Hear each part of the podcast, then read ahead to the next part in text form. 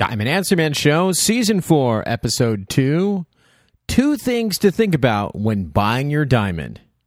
Well, hello everyone. My name is Jay Christopher Gertz. This is the Diamond Answer Man Show, where our goal is to help each other learn more about the world of diamonds and feel confident about those purchases. That's right, they help us memorialize our special moments, birthdays, anniversaries. And of course, we're in that month where weddings are going on, and of course, diamonds are being purchased and given as gifts. The brides get them on their fingers.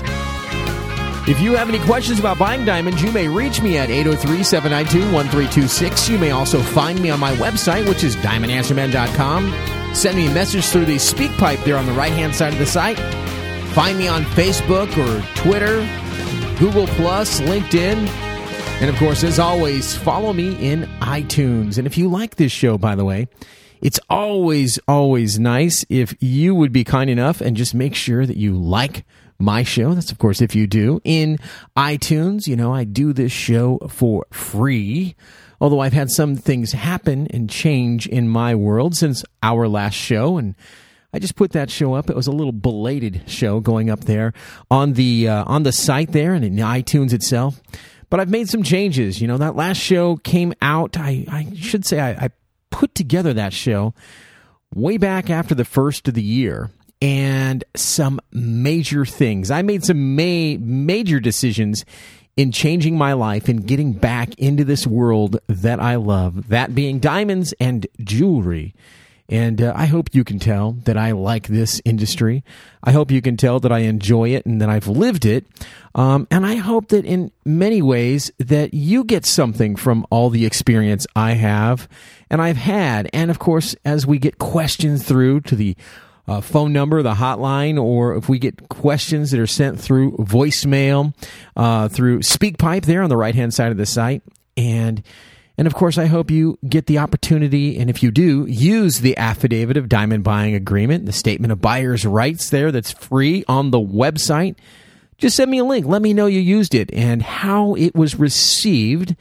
And of course, if you've got a jeweler who's confident, standing behind those decisions and making sure that they're earning your business, make sure you let me know who they are. I'd like to give them a shout out on our show. I mean, that's for free. I'd love to do that. I really like to meet and I like to talk with the jewelers in our industry that really stand behind everything that they sell. And, you know, there are quite a few of them out there. And, you know, I just would like to know all of them, if I could, of course, with the hundreds and hundreds that there would be.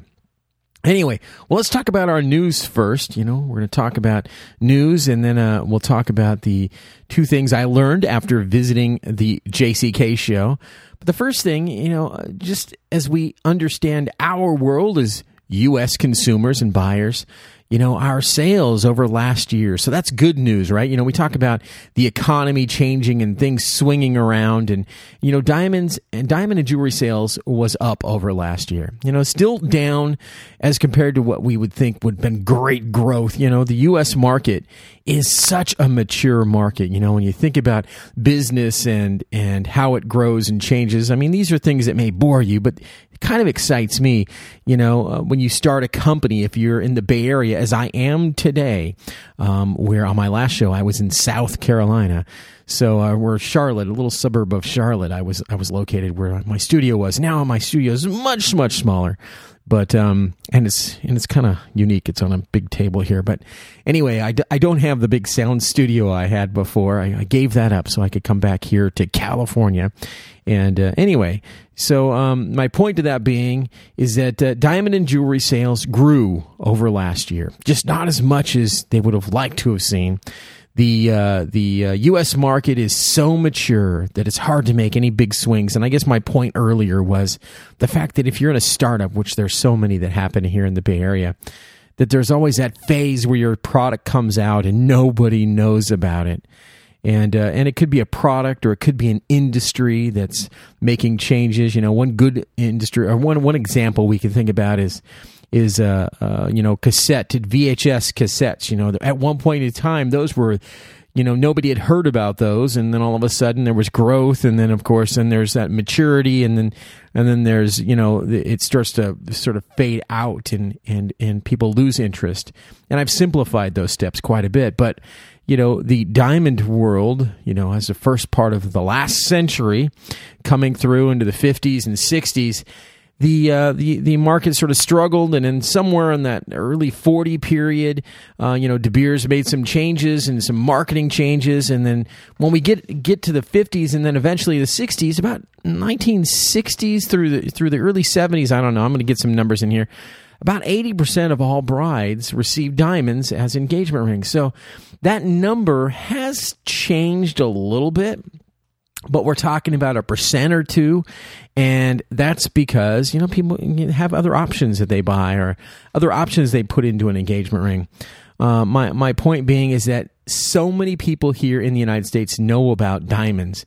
Our awareness of diamonds, especially as bridal jewelry, is so big that it's hard to make a huge change. It's not like you're going to find a new base of customers that hasn't heard of diamonds. You know, that's sort of even funny to think about in our minds.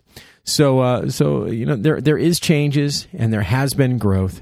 And, you know, some things that I learned from the JCK show, sitting and listening to some of these conferences, has been, you know, some surprising numbers. And one big number that I was very excited to see is that 2/3 of all online sales are made by brick and mortar stores. You know, you think online, you think it's going to be, you know, one of the big diamond sites, or maybe a big producer like Amazon, not just Blue Nile or something like that. But there are other smaller sites that compete.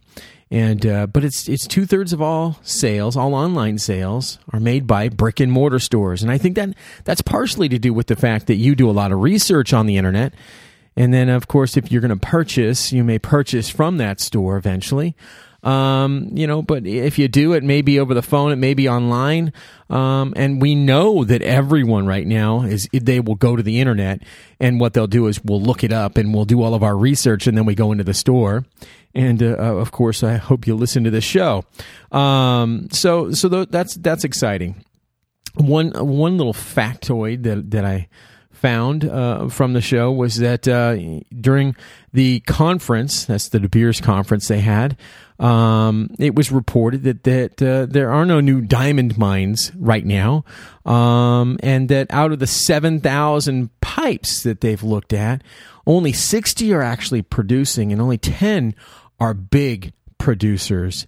And, you know, the CEO of De Beers, Philippe Melier, was talking about diamond production more or less going down. Some of the mines will be slowing down production. You know, production is, you know, they predict how the life expectancy of a mine, and some of them are going to start producing less and less. And there are methods that De Beers is doing. They're altering their mining methods and mining under things like lakes, and they'll to extend the life of the mine, and to, of course, to maintain profitability. You know, if it costs too much to get it out of the ground, they're not going to mine it, right?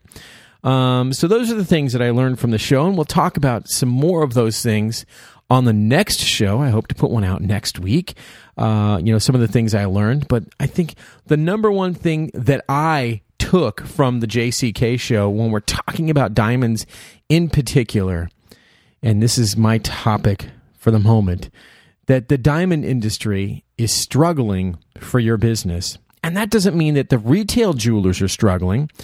They all may complain that prices are too high on polished diamonds. That's as we see them and we put them in rings, a polished stone.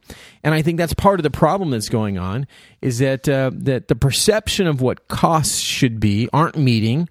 And the rough dealers, you know, the companies such as De Beers, and, you know, the ones that do all the mining, you know, it's the prices that they're charging through to the polishers themselves. The polishers are saying that they're not able to sell them into the wholesale or even the retail market and make a big enough margin to stay in business.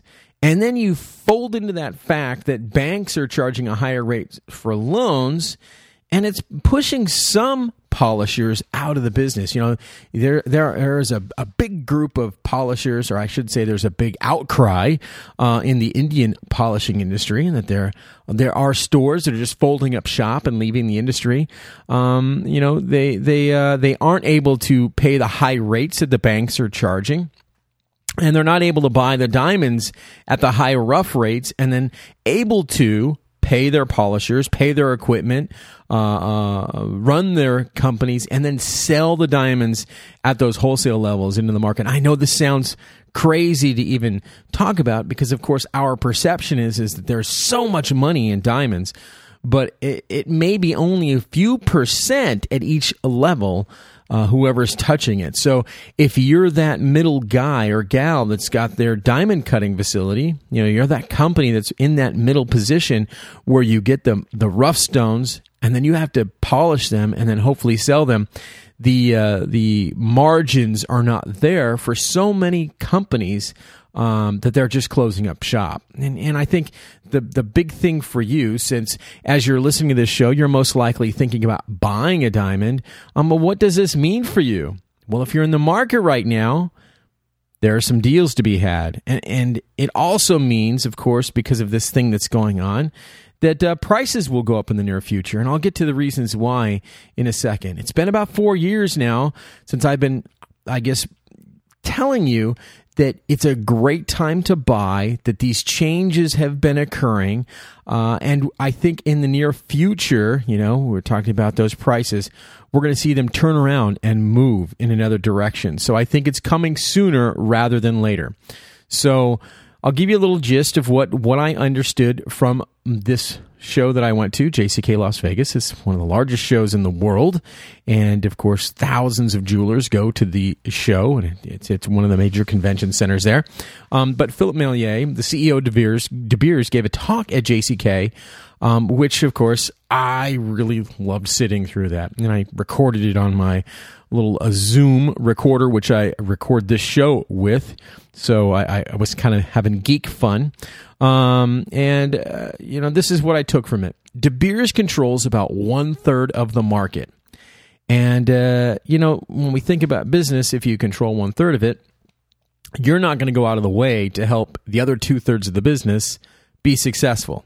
And, you know, so that's one of the things they've got going on. And if you have customers that buy your product and they're not able to sell that product, or they're not able to create value in that product, you know, you don't really necessarily always want to support that person. You want to support the person that helps drive your business. So De Beers isn't going to support the diamond groups that produce the other 2/3 of the market. And then, of course, you know, if they, like they used to do, I mean, they used to have the Diamond Information Center, and the Diamond Information Center used to produce all sorts of literature that any jeweler and any diamond polisher could use to help you understand diamonds. That's you, me and you as we buy diamonds. To help you understand how to buy, how to grade, all those kinds of things. He used to have these really cool brochures and selling tools to help us understand the market. And, you know, they don't do that anymore. They gave that all up. And when they diversified, of course, all that changed. So here's what's going to go on. So since they're not going to support the other diamond groups, they want to support their own site holders. All right, so how does this all matter? Well, there is an issue with certain diamond polishers that are site holders who are complaining that there are no margins. So here's what's going to happen. De Beers has called them out, and they are not going to be helping those who are not improving their processes, who are not fixing their accounting issues. De Beers does want to support companies that are looking to improve their processes, looking to improve or correct their accounting issues, not producing generic stones, you know, those kinds of things that really help the industry and increase value. So they have a division, De Beers has a division because the banks have increased their loan rates. De Beers has a division where they're going to help with financing rough. So they have a financial end, which is going to help these polishers. And what does this all mean to you? Prices will be going up.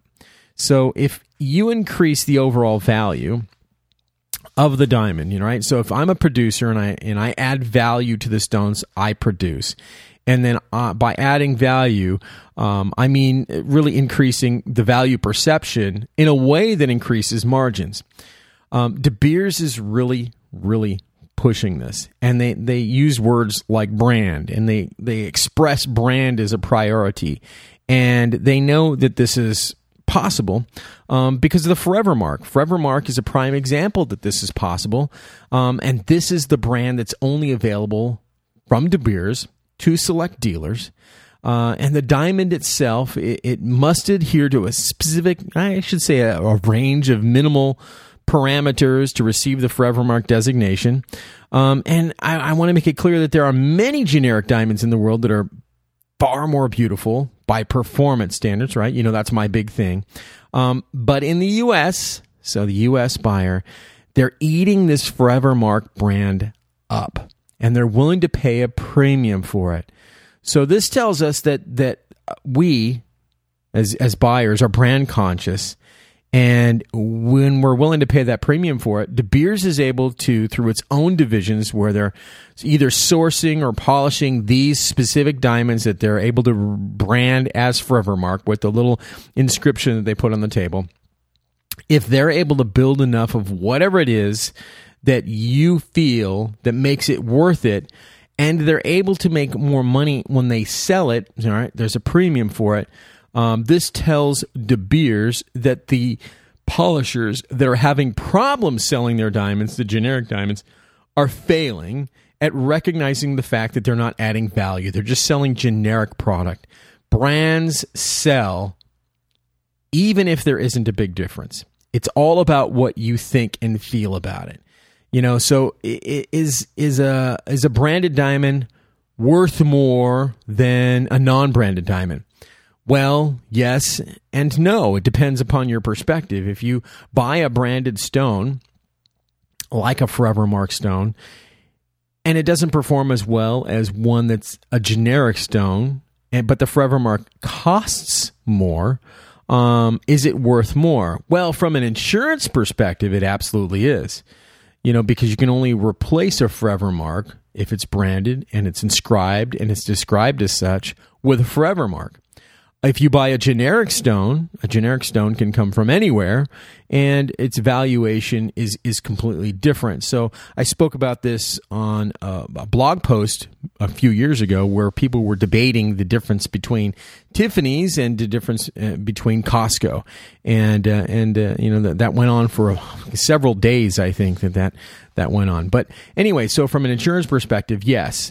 And, of course, the experience I have working with a branded polisher where there was a dramatic difference in the performance, and there was an even more dramatic difference in the price, I do know that if you have a difference in your diamond, it makes it even easier to sell, right, for those who really want something special.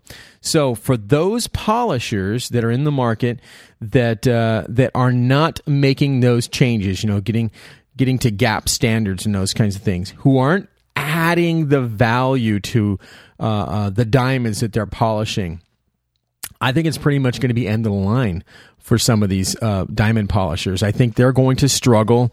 I think that they're going to leave the market.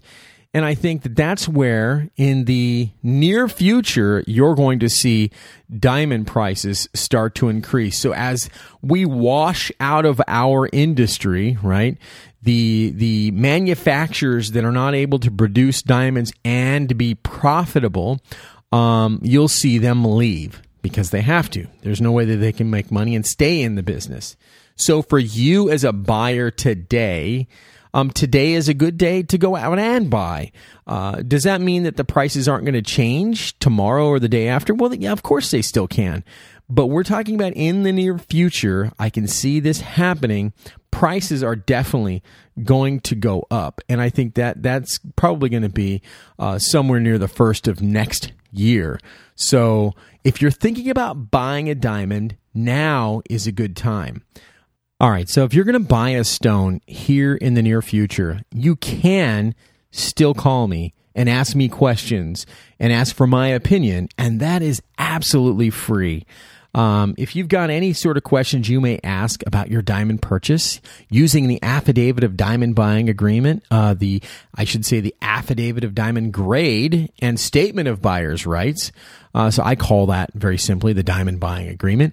You know, you can send those in to me through email, or you can call me at 803-792-1326. You can leave me a comment on the website itself underneath this podcast. You can leave me questions there, and I will absolutely look forward to helping you. Again, you can call me, 803-792-1326. Send me a message through Twitter if you like. That's DAMJCGRITZ, or you can contact me in LinkedIn. Anyway, the other topic I have is going to be a two-part topic. This is where I'm going to talk about the fact that the diamond industry is up in arms right now, and I'm so, so thankful that this is happening, because this has been going on for such a long time, and so many people have been taken advantage of because this has not been brought to the forefront, and that is the fact that there are diamond laboratories out there producing bogus reports. Last year, I talked about the certificates and the reports and the appraisals and what all this stuff means. And I talked about how there are paper mills out there producing diamond reports, and it has come to the forefront that under Federal Trade Commission guidelines, if a store and or a report does not state that their diamonds are grade to the standards as set by the GIA, it is assumed.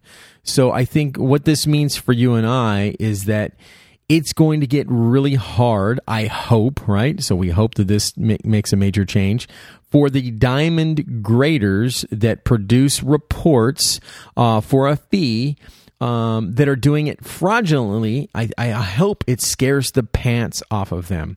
I'm going to make some changes to the Affidavit of Diamond Buying Grade and Statement of Buyer's Rights on the site, the one you can download, that's going to make this statement, because right now it talks about that if the person, when they guarantee the color, clarity, carat weight, report number, or the offering price, all those kinds of things on the buyer's right statement, that if it doesn't come back a grade to the grade that they quoted you, of course, that they'll replace it, reimburse you, to those effects, costs and those kinds of things. But I am going to put that in there. I'm going to make the modification to it that they will state that the grades assigned are assigned to the standards as set by the GIA, and then they or you have the power. If you did get the stone graded and it didn't come back, of course, you will have some recourse with them. So I'm going to make some changes to that. So that's a big change, or a big piece of news that's come out.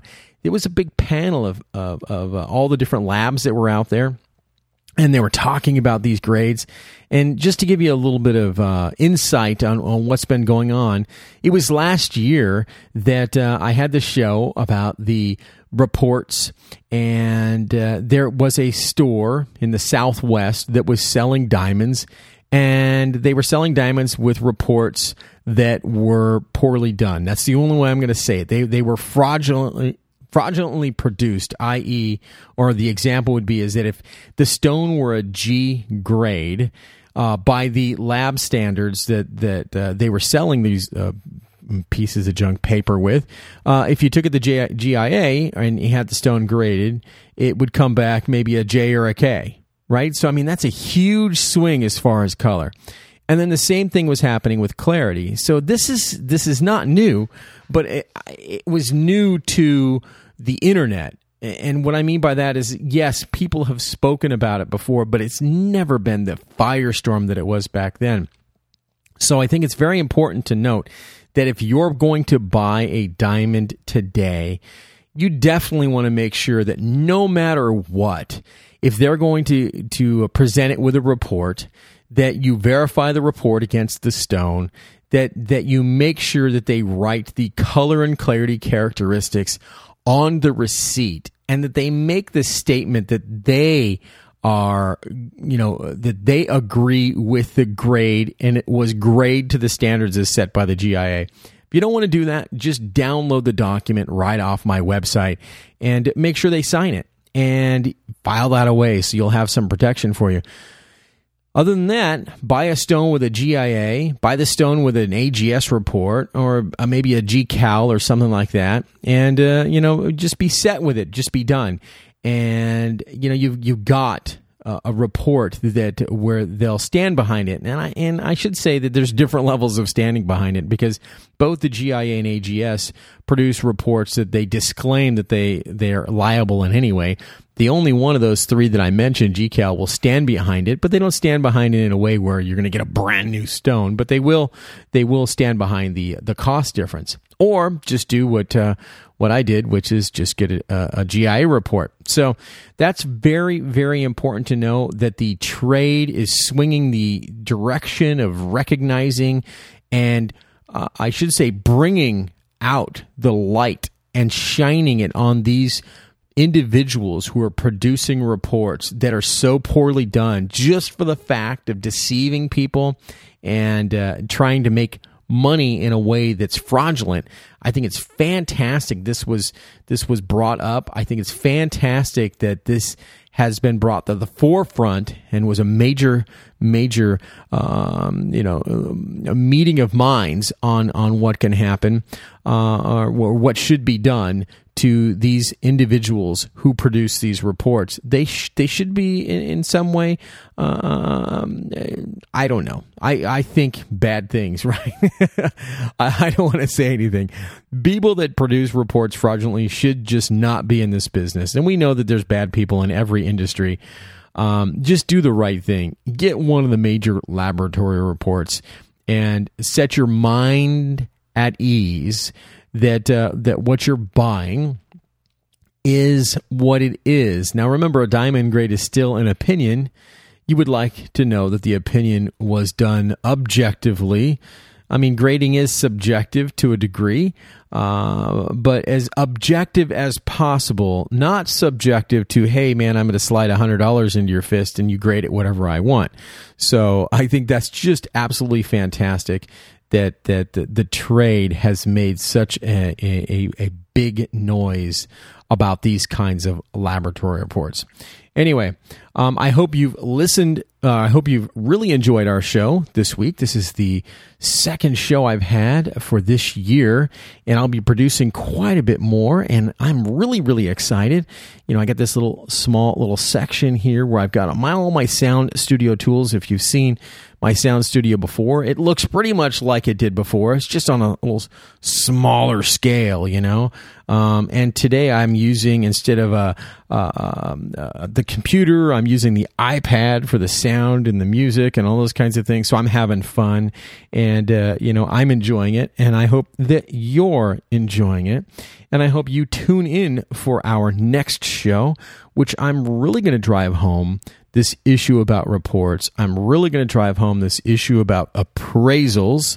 And we'll talk a little bit over the next several shows about some of the things that we're going to be doing. That's my wife and I, as the changes that we've made, and the changes I've made to return officially to the industry. Now, I'm still not taking any funds or making any monies directly from this show. This show is my way of giving back to you what you've been able to provide from me. That's throughout my decades of being in this business.